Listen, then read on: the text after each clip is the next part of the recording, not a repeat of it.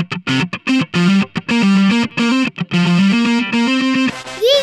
Podcast. A very good day, everyone. I'm Jasmitha from Y2. Today's news.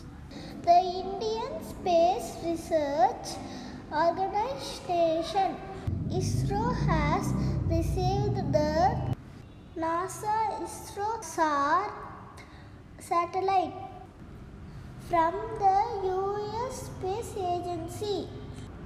Yesterday's word for the day was asylum, meaning protection that government gives to people who have left their own country. Example, the people were granted asylum by the Indian government. Today's word for the day is contradict spelled as C O N T R A D I C T. Thank you.